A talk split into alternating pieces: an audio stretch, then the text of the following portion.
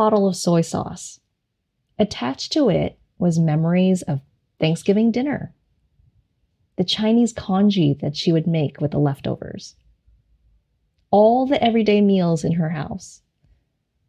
No wonder I was so attached to it.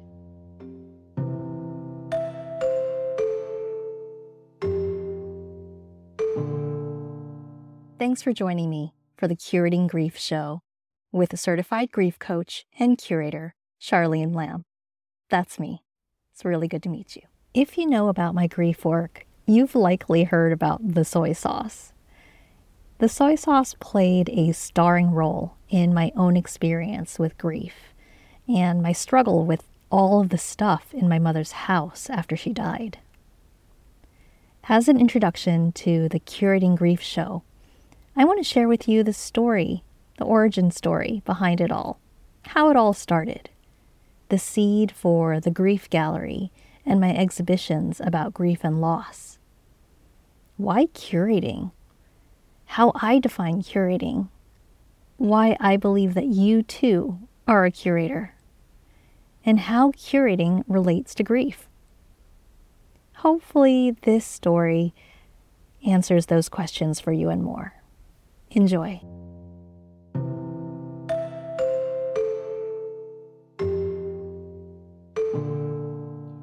It was the soy sauce that stopped me in my tracks. I was standing in my mother's house more than a year after she died. Every time I looked at the soy sauce, every time I looked at the cooking oils, I froze. I just couldn't get myself to throw them away. Every time I looked at them, I thought about the meals that she had cooked how much she loved feeding people, and all the delicious dishes, Western and Chinese, that she would make for us. How was it possible that my mother would never cook in this kitchen again?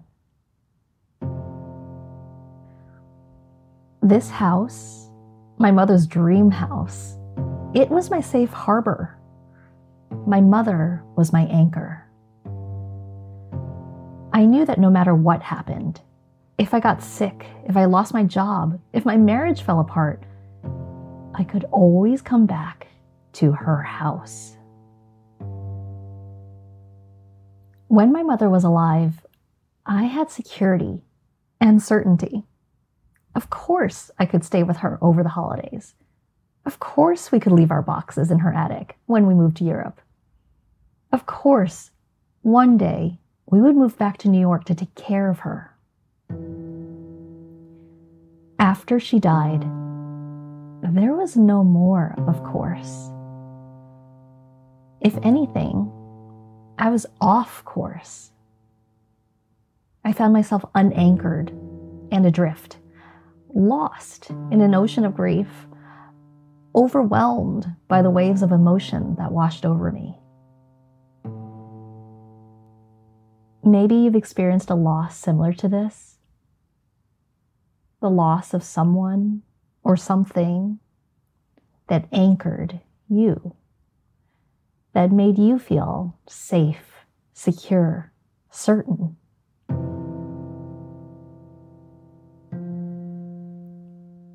When my mother died, I was living in London. And for a year, I flew back and forth across the Atlantic Ocean, trying to figure out what to do with her house. I traveled with her purse slung across my chest, on top of my purse. In her purse was her wallet and her death certificate. Why was I carrying her death certificate?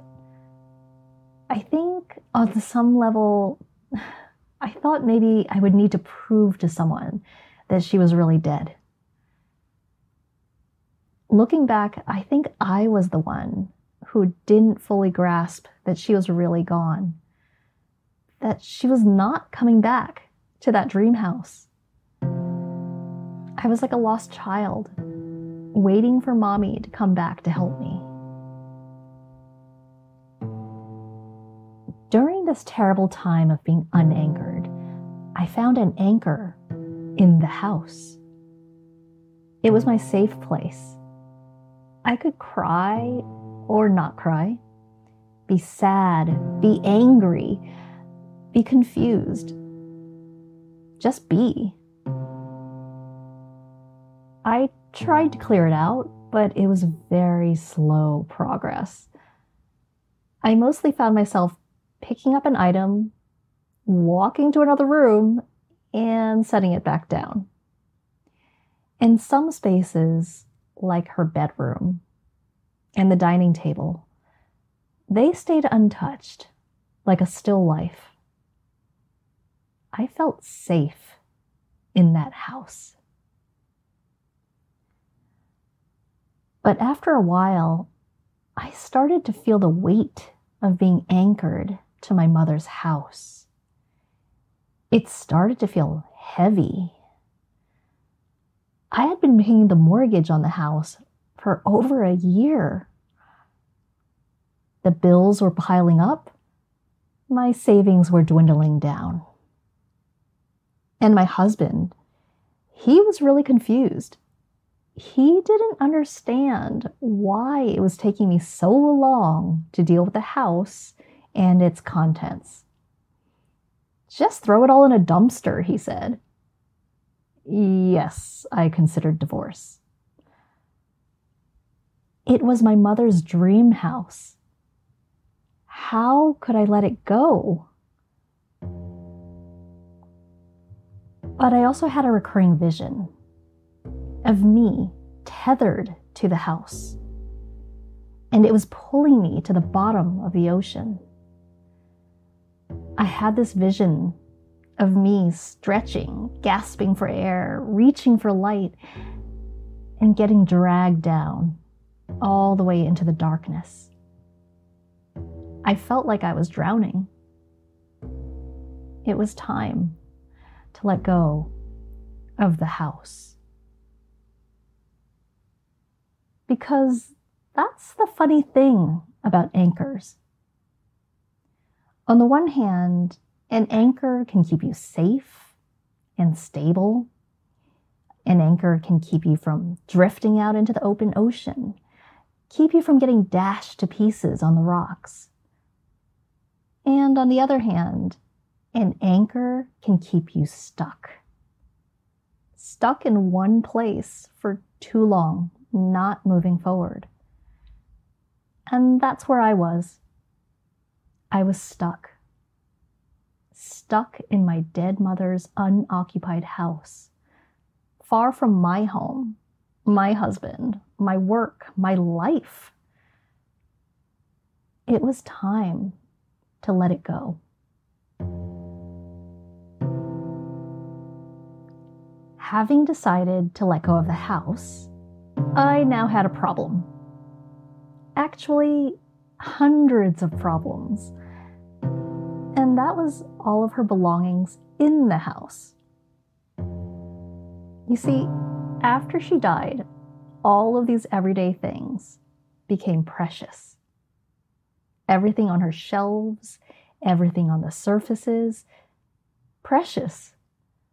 That rock that she picked up on holiday in Greece, precious.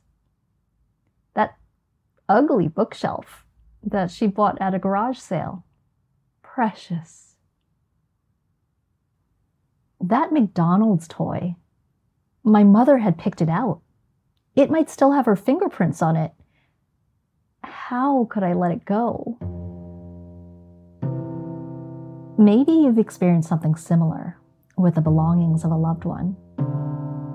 Maybe it was a musical instrument that they'll never play again, or a leather jacket that still smells like them. How do we choose what to keep and what to discard when we feel so attached to these objects, when they have so much meaning for us?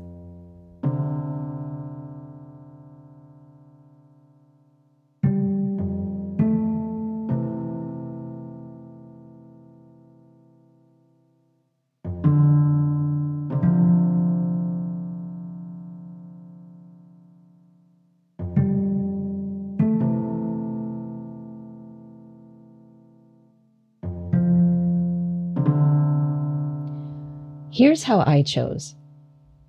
When my mother died, I was working as an independent curator, working with designers and artists. Imagine amazing people who made beautiful paintings, ceramics, and jewelry. I curated these exhibitions by looking at their work and selecting the best pieces, choosing them to put on display in a gallery space. I would put these pieces together in a way that showed their creative work in the best light and told their story, the best stories of their craft and their inspirations.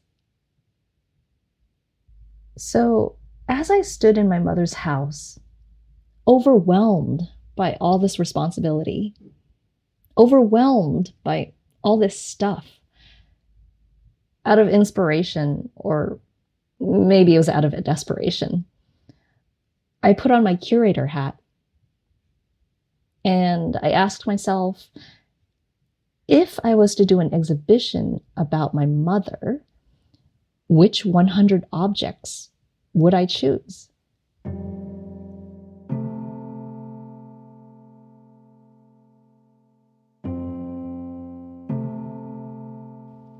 And that question, if I was to do an exhibition about my mother, which 100 objects would I choose? That gave me a set of criteria for looking at the things in her house.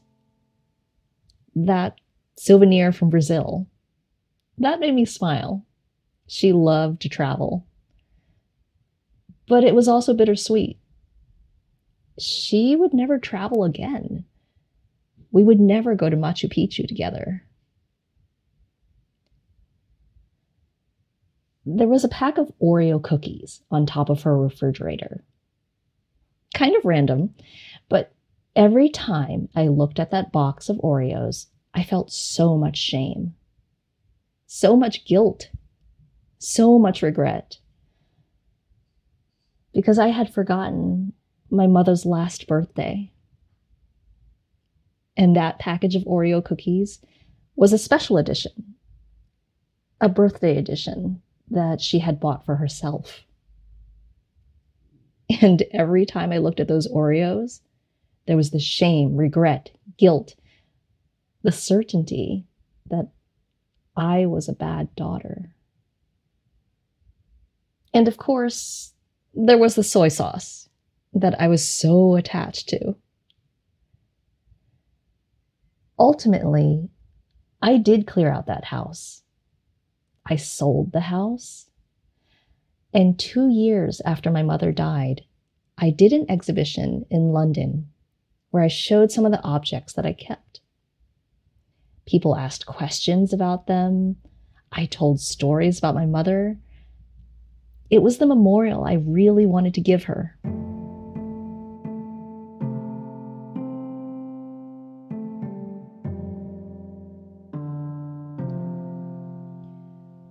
Now, you're unlikely to actually ever do an exhibition about your loved one. You probably don't have a gallery space. You might not be a professional curator. But even though you don't have a gallery, you probably have a bookshelf or a wall of framed photos, maybe a special place like a fireplace mantle you are choosing every day what gets put into your space, what gets pride of place. And in this way, we are all curators. We are all making these choices, whether we know it or not, about what takes up space in our lives, whether it's an office, our closets, or our dresser drawers. And these choices, they matter. These items take up space in our homes and in our lives and in our hearts.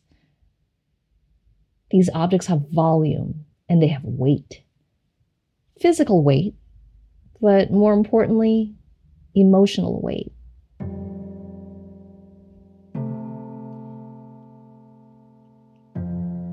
It's important that we make these choices consciously. that we choose with intention. That's really how I define curating choosing with intention.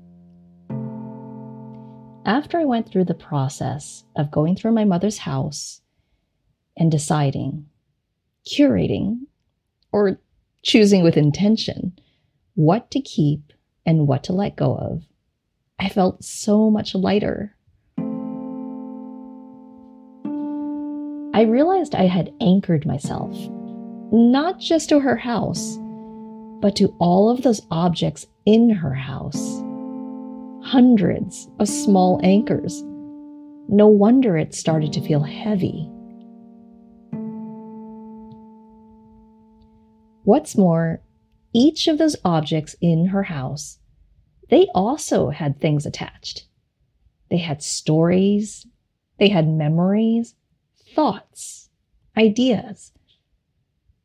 That bottle of soy sauce, attached to it was memories of Thanksgiving dinner, the Chinese congee that she would make with the leftovers, all the everyday meals in her house. No wonder I was so attached to it.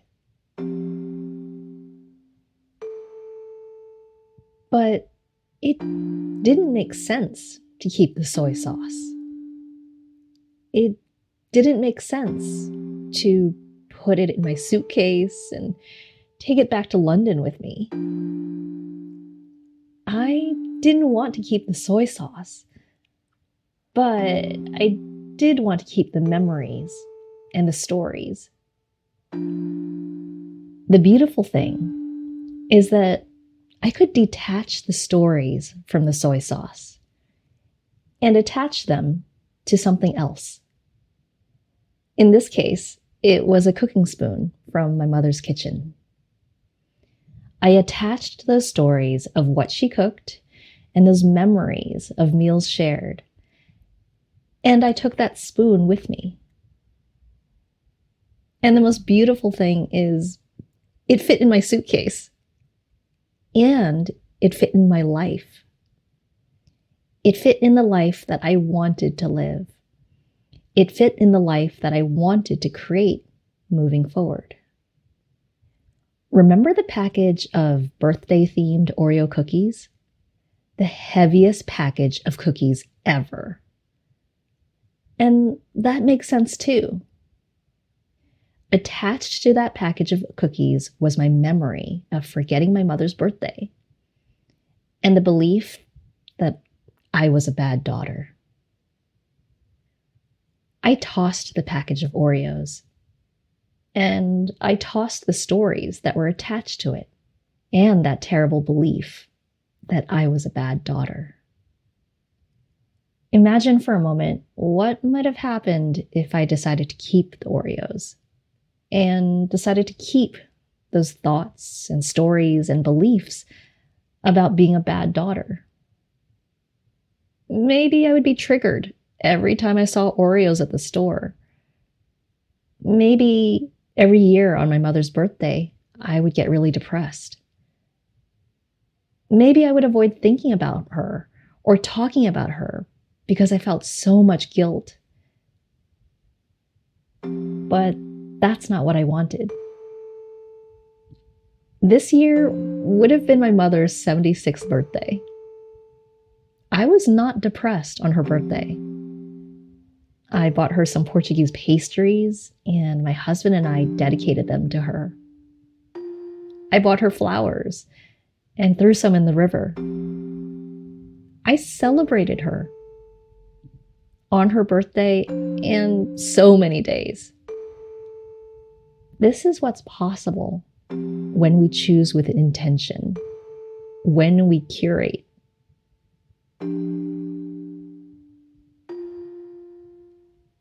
I had a lot of hard choices after my mother died.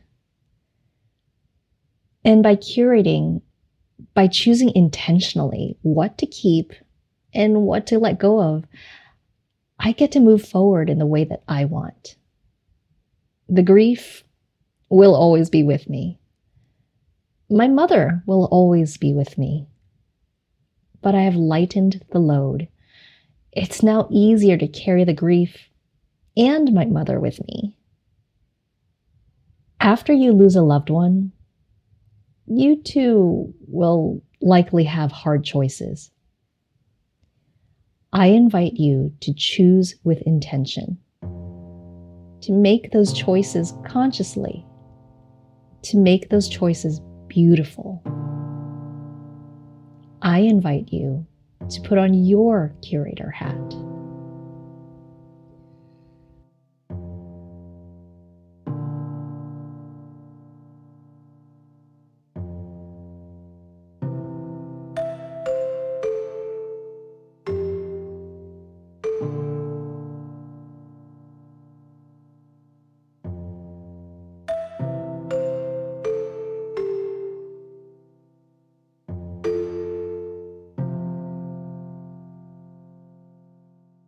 And that's where it all started the idea for the Grief Gallery and my exhibitions featuring the belongings of loved ones. My work bringing the idea of curating into grief and helping others as a grief coach using this lens of exhibitions and curating. I'd love to hear what you think, what that story brought up for you. What's the equivalent of the soy sauce for you? Did you experience something similar with the belongings of a loved one after a death? Or did you experience something very different? I would love to hear from you. You can connect with me on Instagram at curating underscore grief. You can tell me live at the Grief Gallery, free monthly grief gathering, which is on the last Wednesday of every month at 2 p.m. Eastern Time. And if you're interested in grief coaching, you can book a free one to one call with me. You can find those links at curatinggrief.com, or the links will be in the show notes. Thanks for joining me for the Curating Grief Show with certified grief coach and curator, Charlene Lam.